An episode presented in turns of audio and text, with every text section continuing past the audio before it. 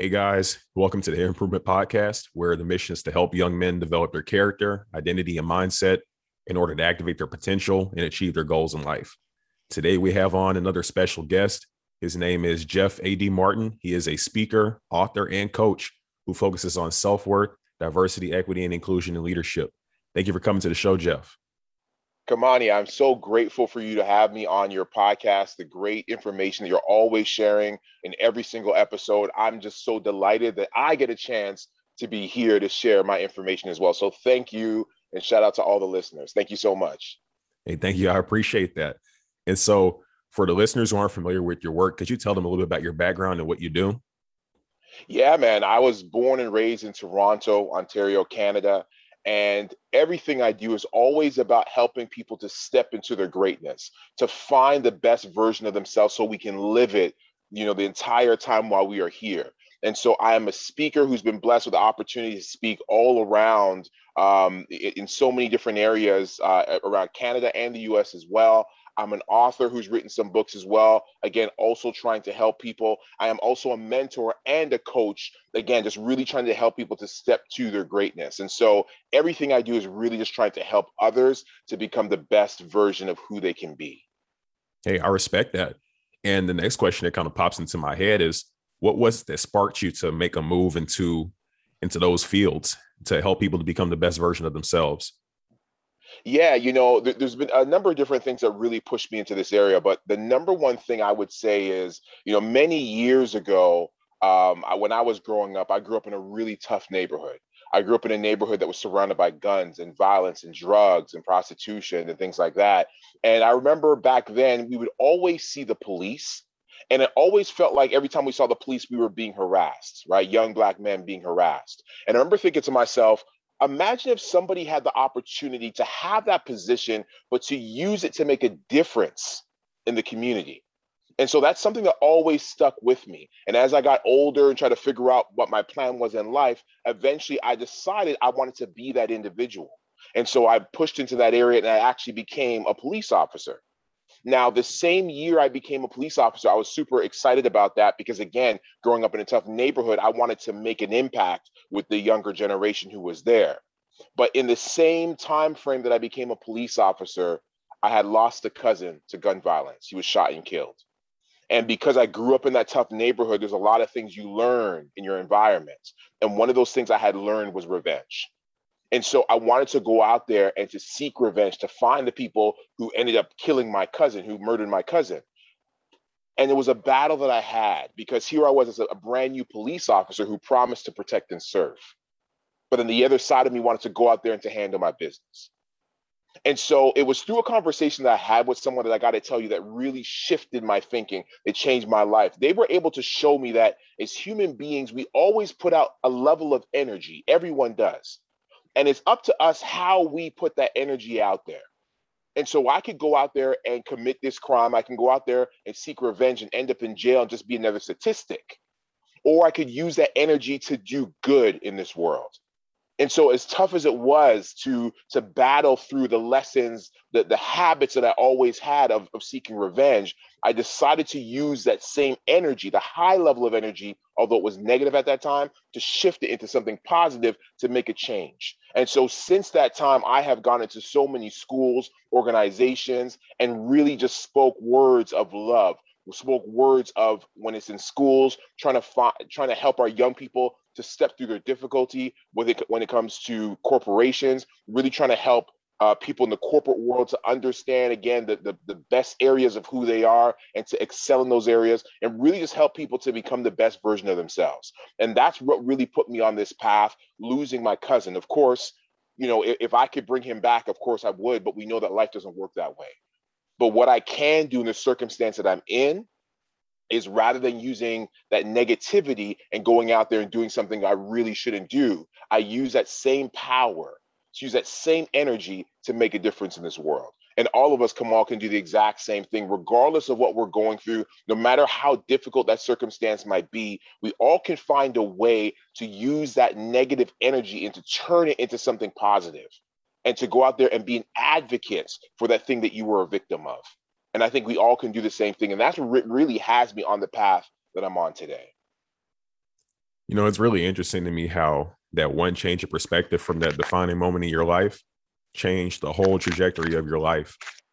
And the thing about it that's also pretty interesting is that that one choice, or I guess that I guess that lack of action that you took in that one moment, deciding not to take revenge, was the only thing that would have set you apart from the people who you were policing.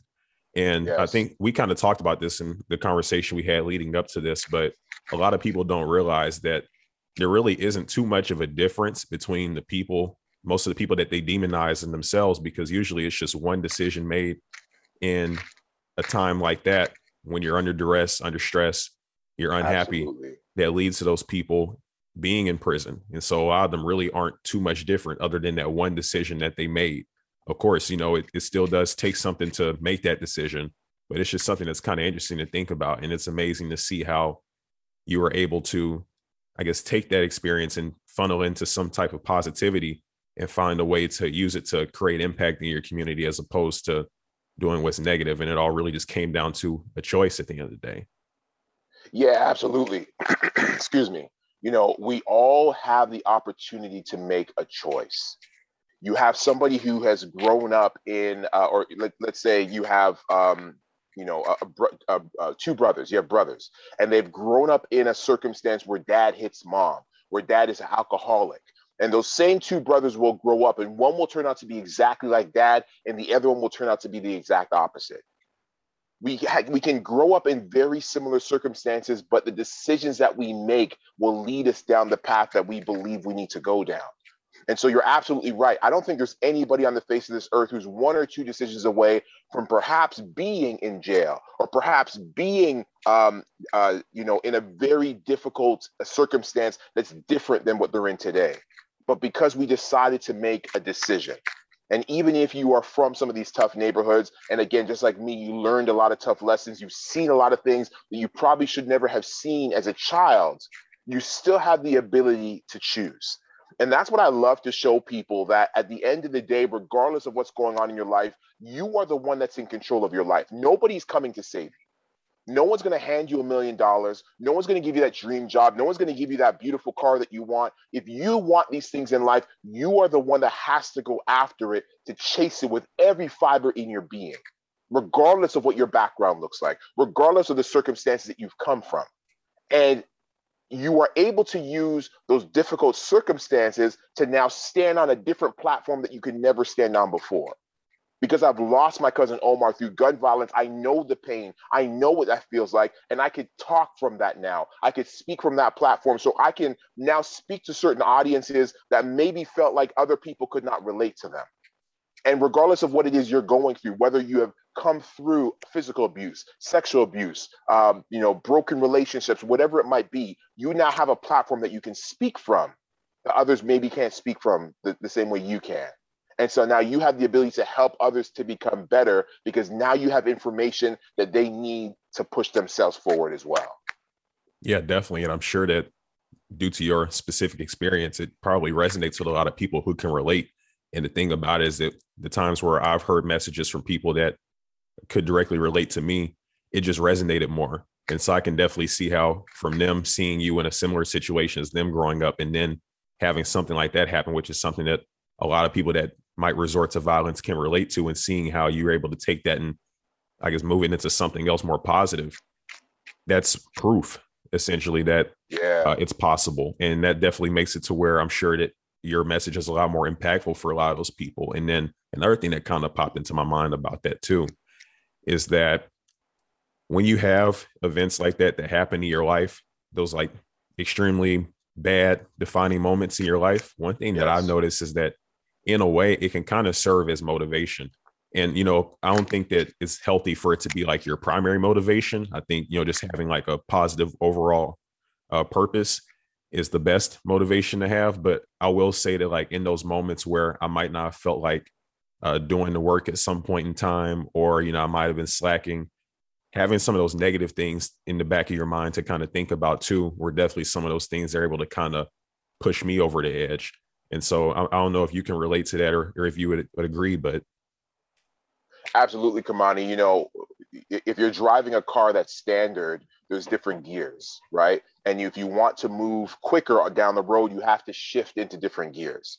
Human beings are born with so many different emotions. And so there's sometimes that you're going to be sad, sometimes you're going to be happy, sometimes you're going to be really upset. And I think we were born with these emotions for a reason. So I think it's important that we tap into these emotions. So, yes, there's going to be times in your life where that hater is telling you you can't achieve that thing. And your primary goal with whatever it is you're doing, you're like, I have to prove that person wrong. And so now you're in a certain gear of anger because I like, I, I got to prove that person wrong no matter what. But at certain points in your life, you're going to shift gears and you're going to shift gears to the point of because I'm able to achieve that certain thing, now I'm able to make change in the lives of other people. And now your gear is shifted. It's no longer about, you know, proving that person wrong. It's about helping others. And then other times it's about helping yourself. So sometimes you're going to feed off of that anger. Sometimes you're going to feed off that jealousy. You're going to feed off, like we as human beings, we are given these emotions for a reason. So use them to your ability to push off of. And yes, I don't think it's healthy to live in that place of anger, like for the, you know, 20 years. I'm trying to prove that person wrong at some point in time, I think you have to look at who the people are that you're helping. Like I got to tell you, Kamani, when I first started my journey, I was like, my goal is to go out there and to really show these young people that they can choose a different life. They don't have to be like these guys who took out my cousin Omar. And so that was my my my that was my driving factor um, for many years. But then when I really started to have conversation with these students um, that I was working with, and hearing their stories, it now came about empathy. It came about understanding that through my words, I'm able to really make a change in the lives of others. Like I got to tell you, I've had a few stories of people coming up to me. There's one time I was speaking at a school, and there was a, a number of uh, students that were in the eighth grade, and I was, I was speaking to them at the end of my my presentation.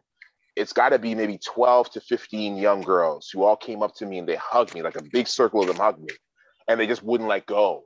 And I was like, okay, this is getting a little awkward now. You know what I'm saying?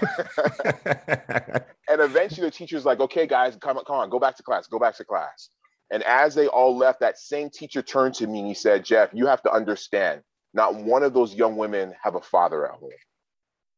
So when that moment of me speaking, in that moment of me giving them the information that I was there to give them, I resonated something in them that was a father figure like that they could never um, that they never saw before. And this teacher also said to me, some of these girls are probably some of the baddest girls you would ever meet. But the way they came to you and hugged you, like that's something I've never seen before. And so that now becomes a driving factor. How many lives can I change? Right. I had another circumstance where another young girl came to me and she said, Jeff, I've been listening to everything you're saying about loving who you are, about accepting the things that you've been through and using that as fuel. And she said, Jeff, based on what you said, I've decided and she stopped.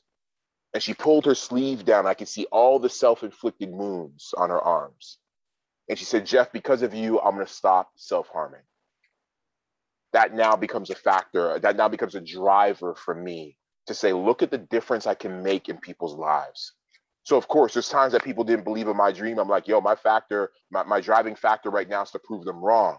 But then it shifts to other times to be empathy, to help others, we were born with so many different emotions. I think it's important that we tap into them, whatever we might need to do to use that to push us, to excel us, so we can become the best version of who we're supposed to be. Wow, that's powerful. You know, just hearing those stories about how uh, the people treated you whenever you came and spoke to them for, I'm assuming maybe an hour max. It really just goes to show you how some of those young kids might have been yearning for that that type of attention. Absolutely. And so it's just amazing to hear that uh, it was I guess it resonated with them that much what your message was. And so I, I can I'm sure that that it makes you probably feel a certain type of way too. It probably is one of those things that gives you a lot of motivation to keep doing what you do. Yeah, absolutely. Because you recognize that the work you are doing is needed and necessary. The truth is, Kamani, that we don't know what someone else is going through. We are driving down the street, and the guy beside you could have just lost his wife the person across the street could have just lost their grandmother to COVID. Like there's so many things that's going on in this world. You don't know what someone else is going through. And I think it's so important that when we are in this world, when we are out and about, when we are in the malls and churches and whatever, wherever we are, we always lead with a, a thought process of empathy. because again, just as, as any other human beings, I've experienced sadness. I've experienced loss. I've experienced hurt, and I know how that feels. And because I know how that feels, I can only imagine when someone else is going through it, they probably feel very similar to how I felt. And I know if I had someone in those certain times in my life where I can cry on their shoulder for a moment, I could speak to them, I can have those conversations. I just need just a little bit of kindness. I imagine that they're going to need the same thing in that situation. And so because we just we just never know what somebody's going through. You never know, like you can't see somebody's um, you know, the, the problems are going through on their face. You can't see that. But if we lead with a sense of empathy, I really think it can change things. So one of the stories I share is that I used to work for one of the major sport teams out in uh, Toronto, right? And I used to work as, a, as when I was in college. I used to work as a security guard at the front entrance of that arena. And every single morning when that person, that that general manager, that famous general manager would walk in, I'd say, Good morning, sir. Hope you have a great day. And at the end of the day, when he would leave, I'd say, Take care, sir. I hope you have a great night. And he would never answer me. I think maybe because I was a security guard and on his level of importance, I probably fell fairly low. He would never respond to me. But during that same time in my life, there was a time that I was going through something and I was walking down the street. And as, as I was walking down the street, there was a man that was lying on the ground, a homeless man. And he said, Pardon me, sir. And I thought to myself, this guy's going to ask me for money. He's going to ask for something. I don't even want to hear it right now. I'm dealing with my business, my own stuff. And he was like, Pardon me, sir. By the look on your face, it looks like you are probably going through something. And if you just have a moment, I would love to pray with you. Here was a man who probably could have used my service but he was willing to serve me. And so I share that because again, it's so important for us to recognize that you can never, you never know what somebody is going through. You never know the problems that they're facing. And so based on that, I think it's so important that we lead with a sense of empathy. I'm talking about, you know, when you're at the mall, hold open the door for the person behind you. Like if you say hello, hey, how you doing? Like sometimes that alone is a game changer for people because you just never know where they are on the depth of the problems that they're facing. Some people you walk by, they could be suicidal and they're still smiling at you. You just never know. And if you just take that moment, that that that very small moment to say, "Hey, hope you have a great day." Hey, thank you so much for that coffee. If you go to that drive-through, thank you so much for that coffee. I appreciate the work you're doing. Those little things that we're able to do as human beings, they really can go a long way we really have to learn to lead with a sense of empathy, understanding that somebody else very well could be going through the same problems that we've had to deal with in our own lives. You know, it really just sounds like the, the goal is to acknowledge people as fellow human beings because that's what it seems like a lack of empathy is whenever you don't exercise empathy whenever you're dealing with other people or or even just thinking about them you're kind it's kind of it's kind of as if you're not really seeing them on the same level as you not as like you're you're equal. And so you can kind of make that parallel to the same story you just told. And so that's the way that it kind of um I guess that spoke to me. And so I can definitely agree with you that there have definitely been times where I might not have had empathy with with people. And you know, that's something that I regret because like you said, you never know what somebody's going through. And by exercising that, it can just make it to where you have much better energy whenever you go into interactions with people just when you kind of have that in your mind to i guess to keep that in mind in case they have anything going on in your life. And so i definitely appreciate you bringing that up. And something else that kind of popped up in my head while you were talking i was thinking back back to what you said before about some of the kids that you talk to and the work that you do. And so a question that i had is what were some of the barriers that you ran into when it came to communicating your message to them? What were some of those things that they were hanging on to that stopped them from being able to I guess, fully take in what you're saying and apply it at first. It could be, you know, identity type of stuff. It could be cultural stuff, yeah, whatever. Yeah. Hopefully that kind of gives you an idea of like what I'm getting at. Yeah, you know, I, I, what I think is important is that um, we we we are able to find a way to relate to others. And so sometimes, you know, there's going to be people who hear my story or see me and they're like, I don't want to hear a thing that Jeff has to say but there's other people that will hear me and be like, you know what? Yeah, that makes a lot of sense. You know, I, I can really relate to to what Jeff is speaking about. And you know, at the end of the day, you know, all I can do is go out there and share my story. All I can do is go out there and be the person who I believe I was created to be. And I am there to speak to somebody, you know, whether it be two people or a crowd of 2,000. At the end of the day, my job is to share my story and help others to step through their difficulty. Some people are going to be very receptive to it. Other people, because they're not ready to accept it, they're not going to hear it. You know, they say that when the student is ready, the teacher will appear.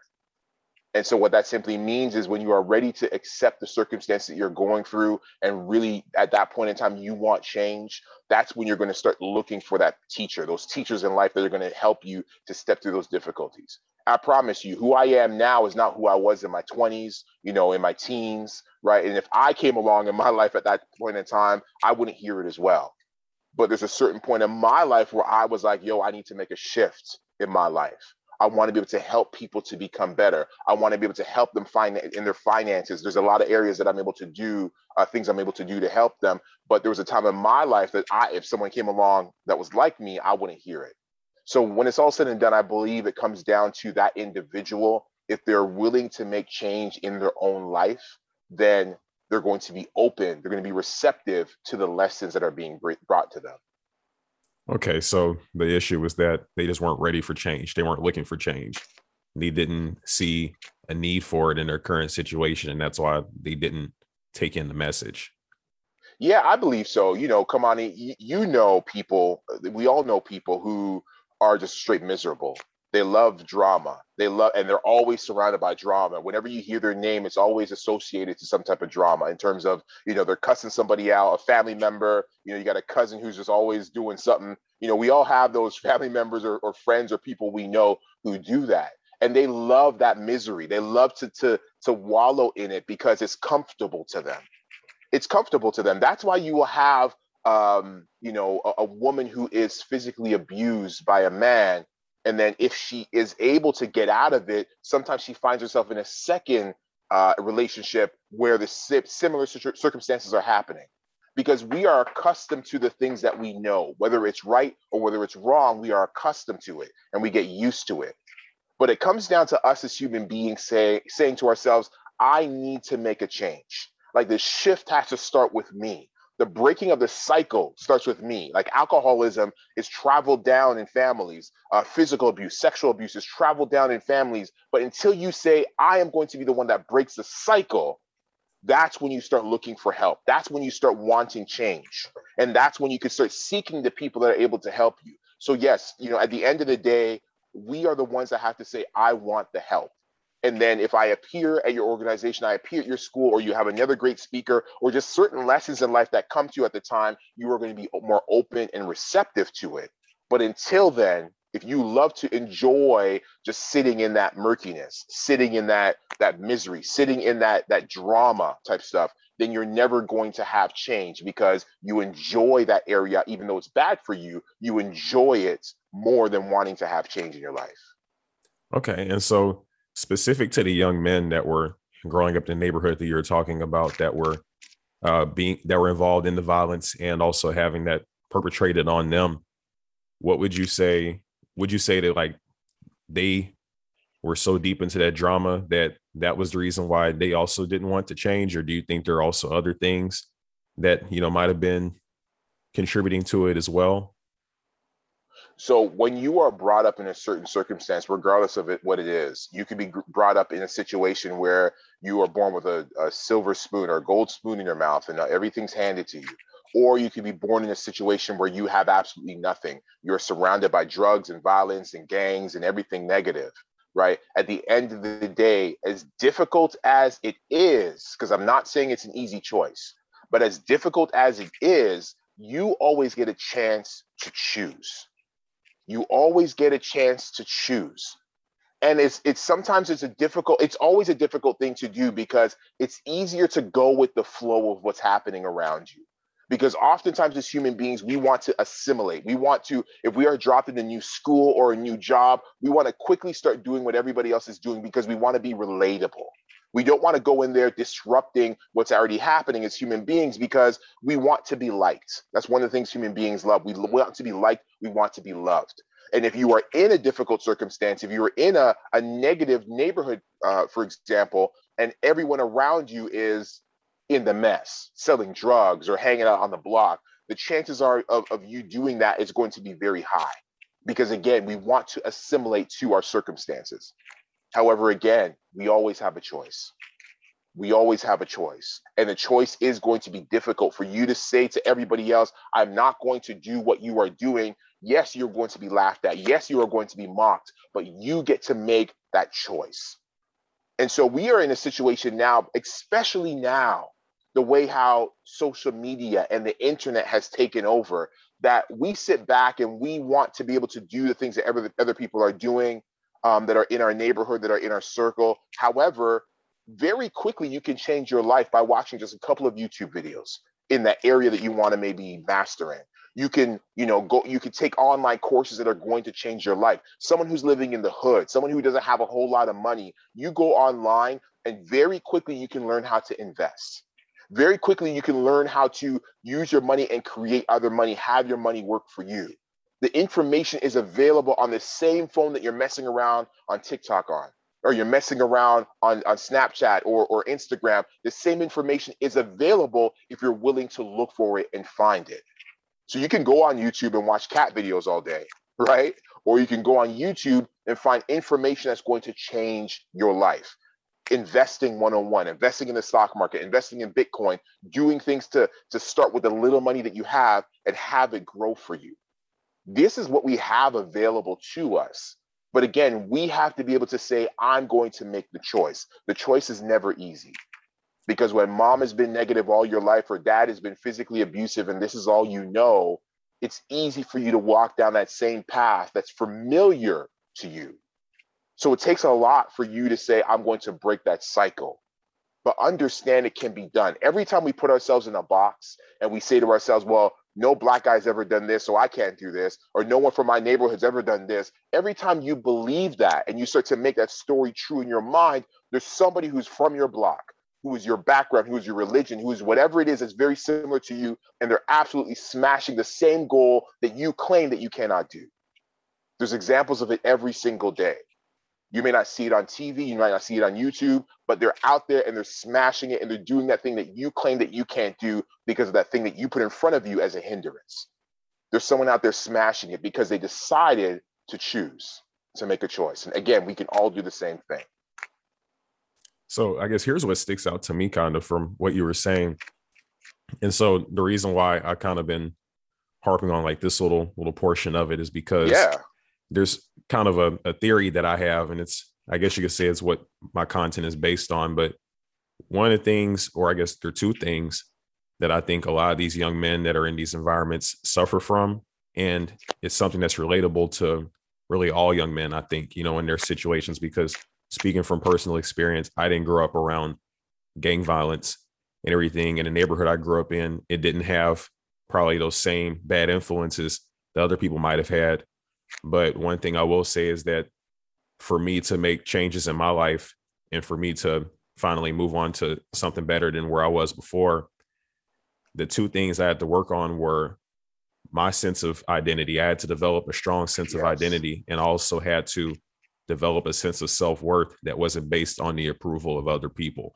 Yes, and so huge. to relate that to the young men that we're talking about, what I think part of that issue is is that it gets to a point to where a lot of them might just identify with the struggle. Their identity might be so strongly based on that environment that they're in. And then if they're in a gang, you know, in the approval that they get from being a gang member and that attention, that it's kind of hard to walk away from something like that when you base who you are as a person on these actions and these things that you do and the people that you hang out with and talk to. And that just kind of goes into something I touched on in past episodes about the difference between building your identity on I guess, external factors and yeah. internal factors like character traits and that sort of thing, because that's something you can carry with you, whether you're a gang member, whether you're a doctor, a lawyer, anything else. And then as far as the self worth thing, that kind of ties into that too, I think, because when it's external, when your identity is external, self worth is based on external uh, stimuli and feedback, as opposed to if it's internal, you determine your self worth based on whether yes. or not you align with those values and morals, whatever it is that you have. And so, honestly, I think that that's really one of the biggest issues for young men, where, and it could be, you know, influence from society or anything else, but so many of us base our identity and who we are on what we do. Oh, I'm a football player, so I need to be like this and all that. And if you don't fit into that mold, the pressures that you get from people outside make it to where you don't feel like you fit the bill. And I think since all those young guys are maybe not all of them, but a lot of them are still kind of hanging on to that. They, in a way, they they feel like they're hanging on to themselves, and that's the reason why they never do actually do better. That's just my theory for it. Yeah, no, and, and I agree with you. And, and, you trying to find yourself and figure out who you are, how difficult was that?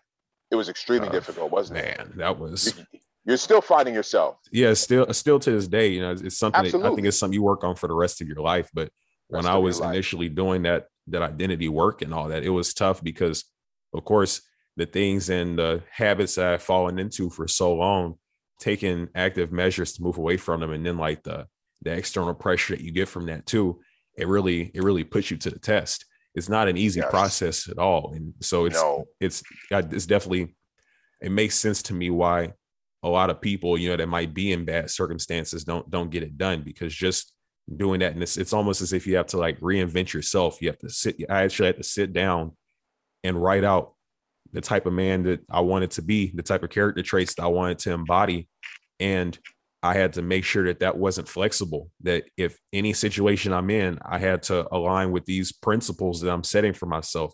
And it was tough, you know, because socially you get pushback from that different things that you used to do before that don't align with that. You have to change. You pretty much have to make a whole lifestyle shift, and yes. and that's tough in itself. Absolutely, it, it's one hundred percent difficult. One of the things I often say is, if you want to become a millionaire, then you need to hang out with millionaires, because the conversation is different. The conversation is always going to be different in that group that you want to be around you know, I have a group of friends who I absolutely love, but oftentimes the conversation is about basketball. How much did LeBron score? You know, what, what, what's going on in the NBA or NFL? And I love these guys to death. But I said to myself some time ago that if I want to elevate my own life, that I need to change the circles that I hang around. And I still love these guys. These guys are my brothers to the day I die. However, the time that I spend in that group is a lot less than I used to spend. And since making that shift, I've become a two time author. Since making that shift, I've spoken in every province around uh, the, the country of Canada, again, because I live out in Toronto. Because I've made that shift, I've been able to um, have reviews and interviews, you know, meeting great people like yourselves. I used to do a podcast and it was reviewed out in China, right? That would have never happened if I didn't make that shift. And it was a difficult shift to make because my friends were like, yo, what's wrong with Jeff? Like, you too good now? You can't hang out with us? And you know i explained to them that you know i want to make a change in my life and sometimes the people that you explain that to are not going to understand it because they're like what is wrong with the life you have now? Or they're not going to get it. But if you believe that there's something out there that is greater for you if you believe it then understand that there is something that's greater for you. If you believe it then understand that there is something greater and again, making that shift is not going to be easy by any means because you're going against the grain of the people around you. Sometimes your own mom's going to say to you, What is wrong with you? Why are you trying to do this and that? Your dad's going to say, Why are you trying to do this and that? They're going to look at you as a sellout or different things like that. But at the end of the day, the last time I checked, I was born alone. And there's a good chance I'm going to die alone. My life is the thing that was given to me. And so I get to dictate the way it's going to play out.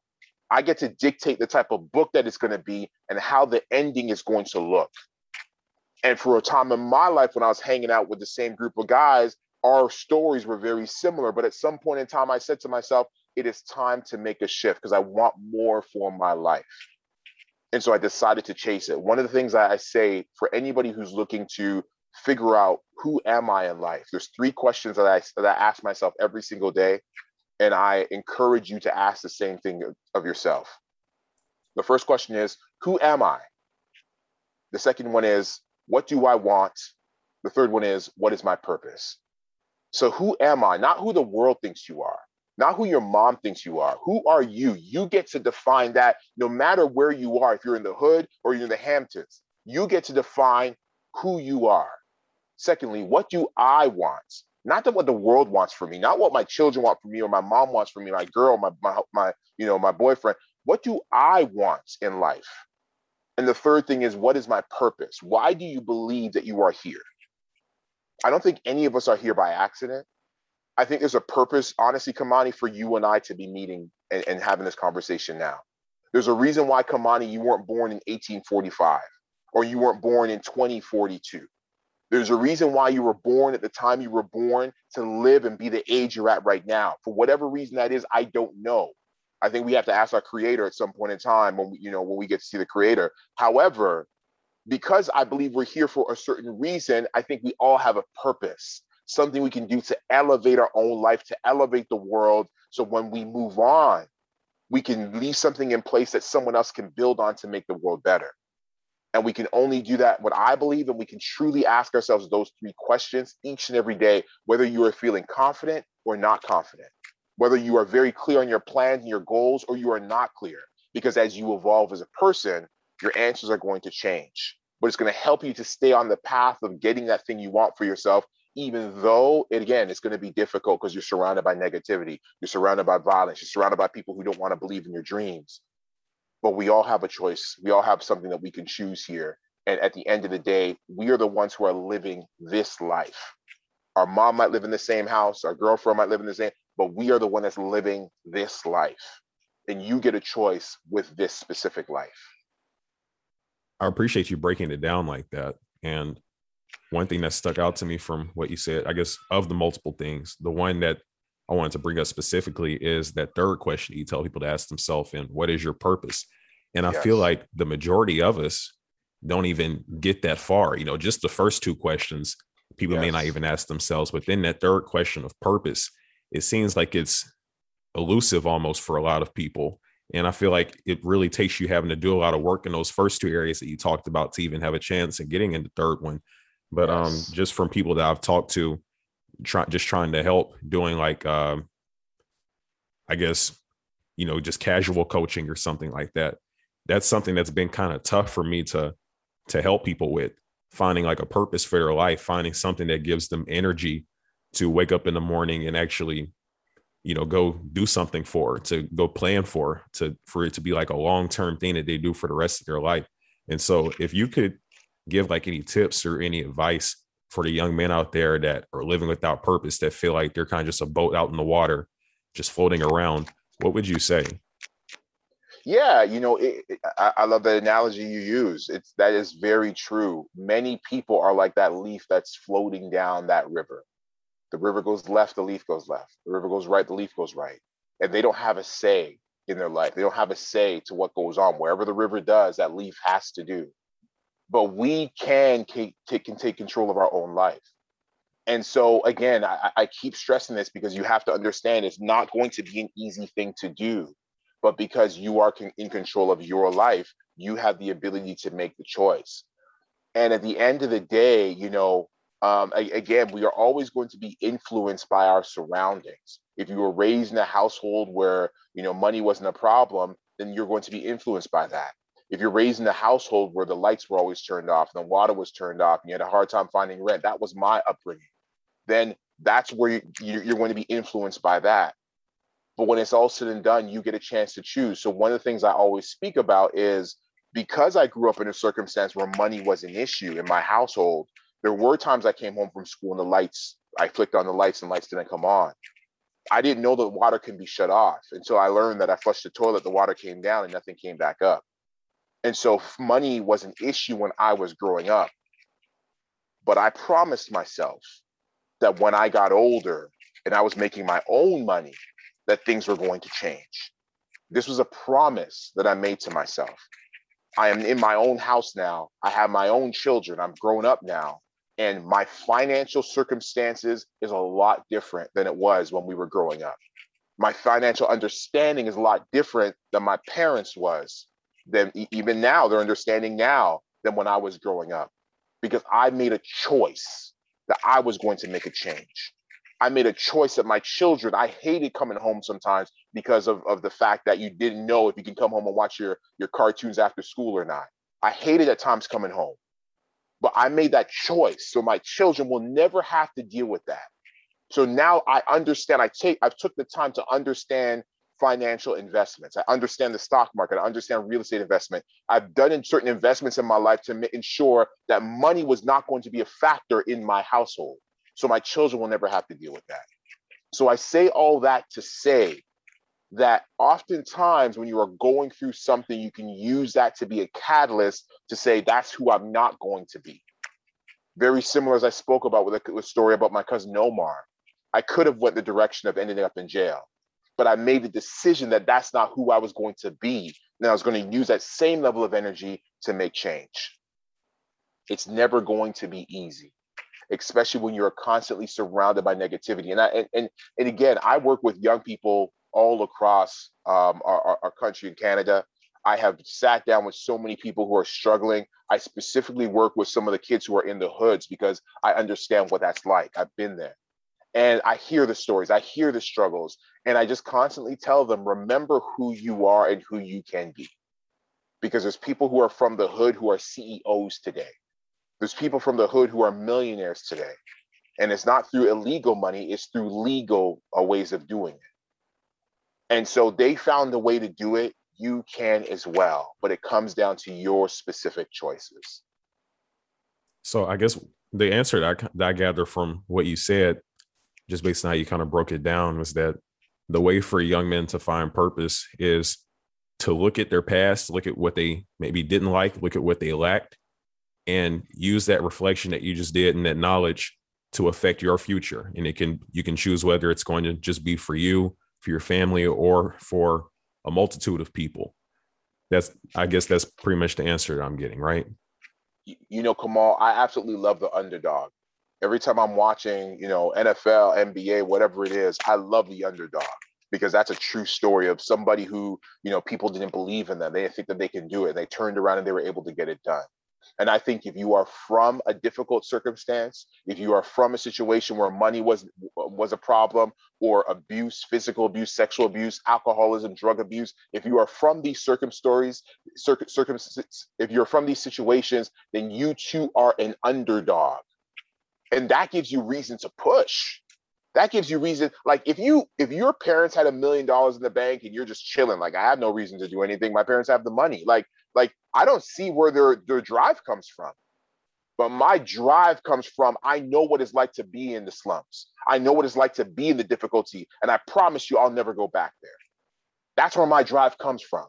So if you are from a difficult situation, then your drive can come from there as well. You have an advantage because you're like, I'm hungry. Like I'm hungrier than anybody else. And if when you're that hungry, you want to make things work.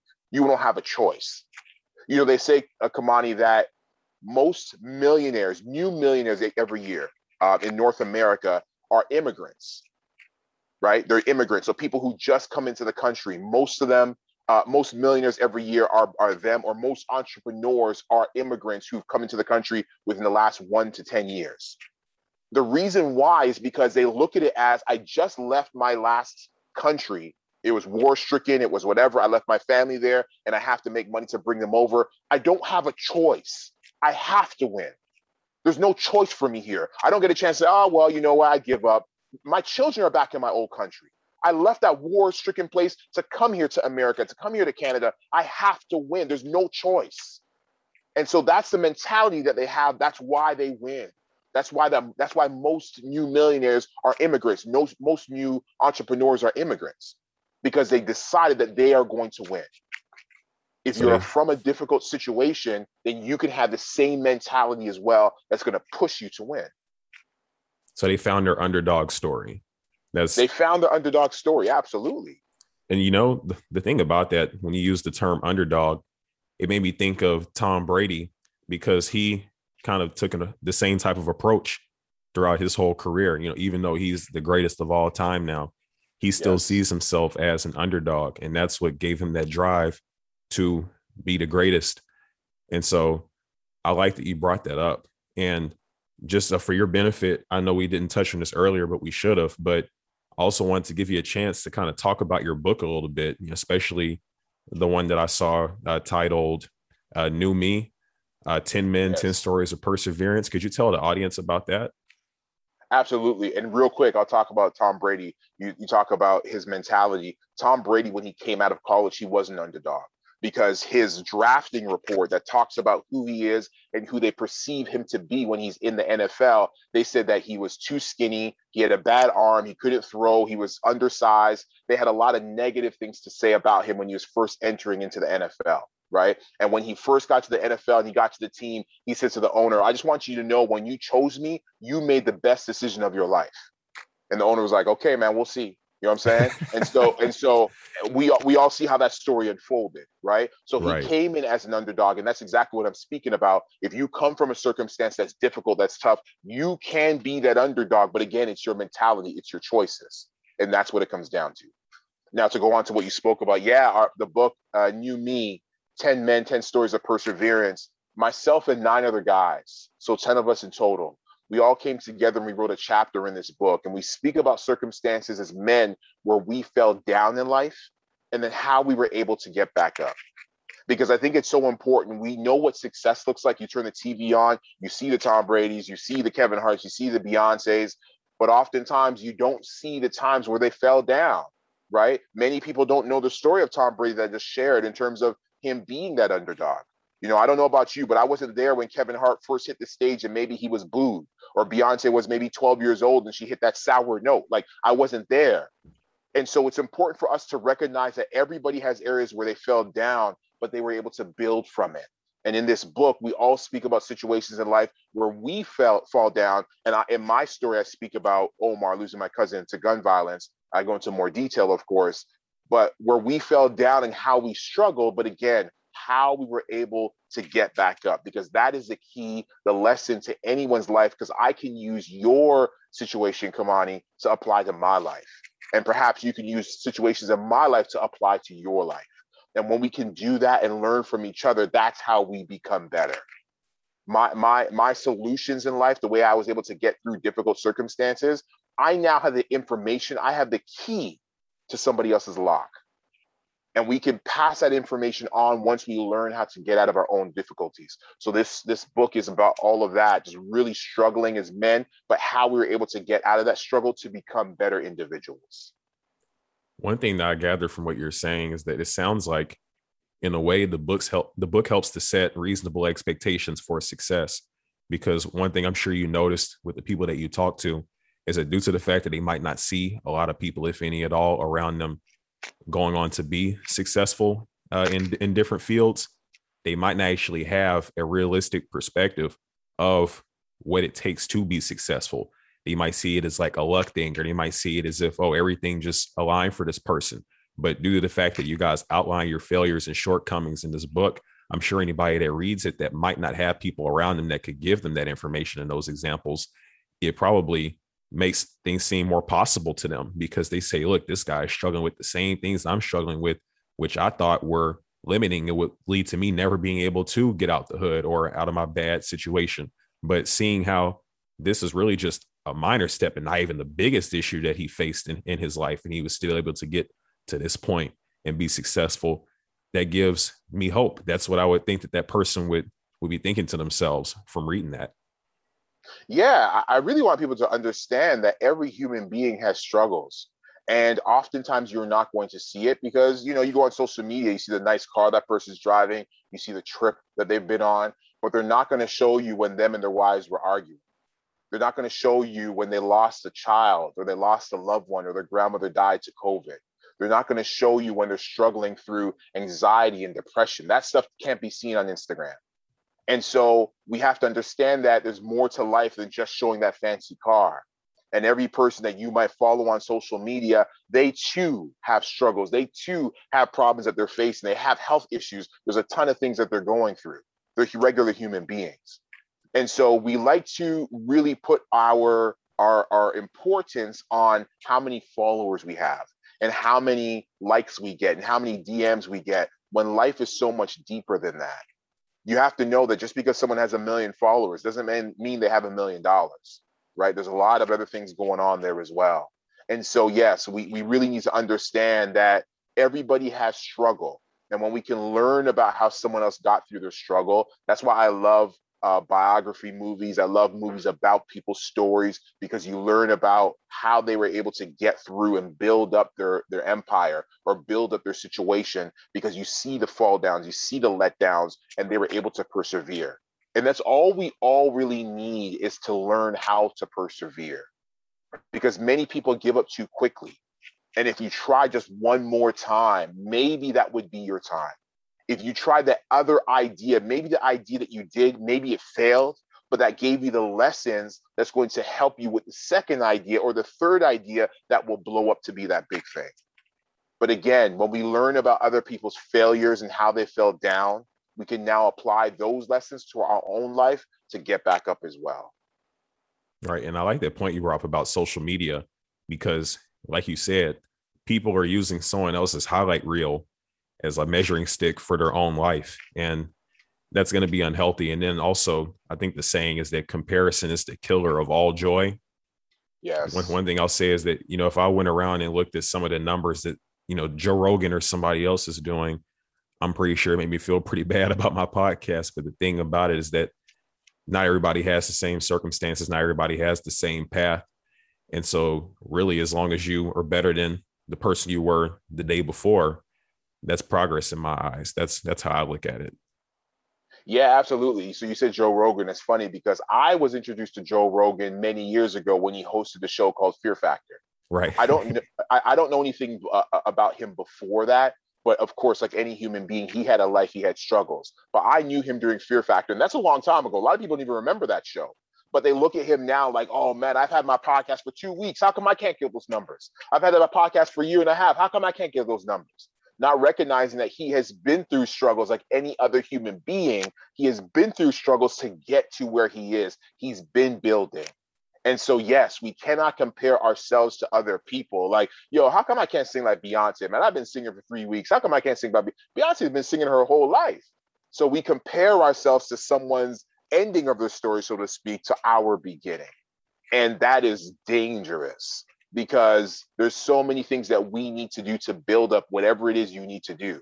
Like for me as a public speaker, like, you know, I, I, I man, this has been my busiest year ever in, in between January, January, February, March, April, uh, between January and, and April, I did over 100 presentations virtually because of COVID, right? I have never been that busy in the first quarter of a year ever it didn't start that way for me.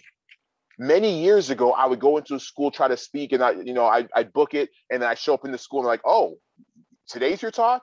Oh, oh, okay. You know what I'm saying? Like to- totally disregard. You know what I'm saying? Like I'd start speaking, the the the the lights would or the um the uh, the PA would go off. Like people are talking. Like like I I had to start at the bottom, so to speak.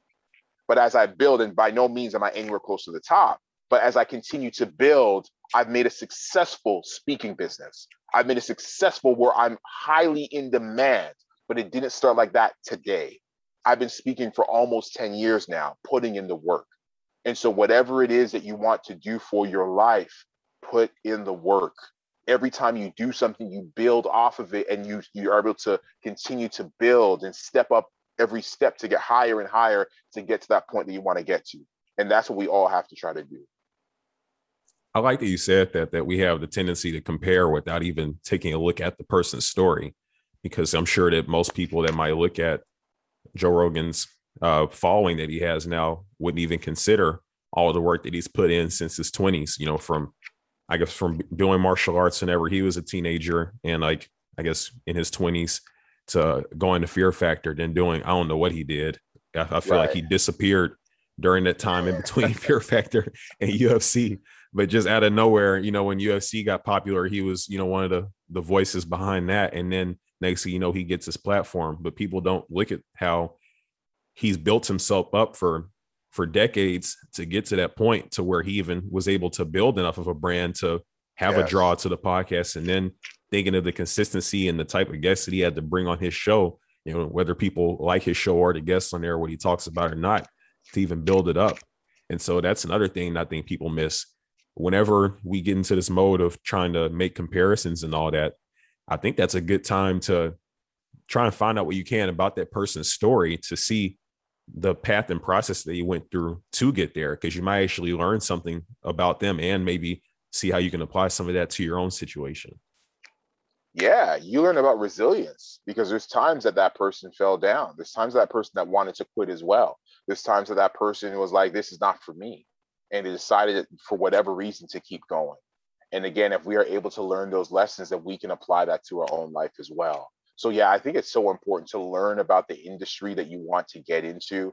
Watch documentaries read books of, of, of bi- um, biographies whatever it is to really get deep in learning about that area um, those people that you want to you want to be very similar to uh, because you'll learn so much and again you'll learn about how they were able to keep going during the time that they really wanted to give up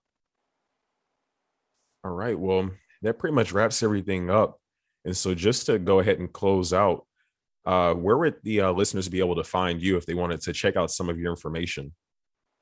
Yeah, you could just Google me, Jeff A. D. Martin. Google me, and it will pop up. You know, my my my website will pop up, jeffadmartin.com, and of course, I'm on social media as well, Jeff A. D. Martin. All right, then. Well, we pretty much covered everything that we had planned, and so once again, I really appreciate you coming on to the show. I think you offered a lot of value to the audience. I think we touched on some great topics. And uh, I appreciated getting the opportunity to be able to talk to you beforehand and even now. And I've definitely learned a lot from the stuff that we discussed. Oh man, appreciate you very much for what you do, for the content you put out, for you know having the real and, and uncomfortable conversations that many people don't want to have, and just really sharing your gift. And I, am grateful for you doing that. I'm grateful for you allowing me to be on here and share with your audience and keep doing what you do, man, because it's very needed and very necessary. Come on.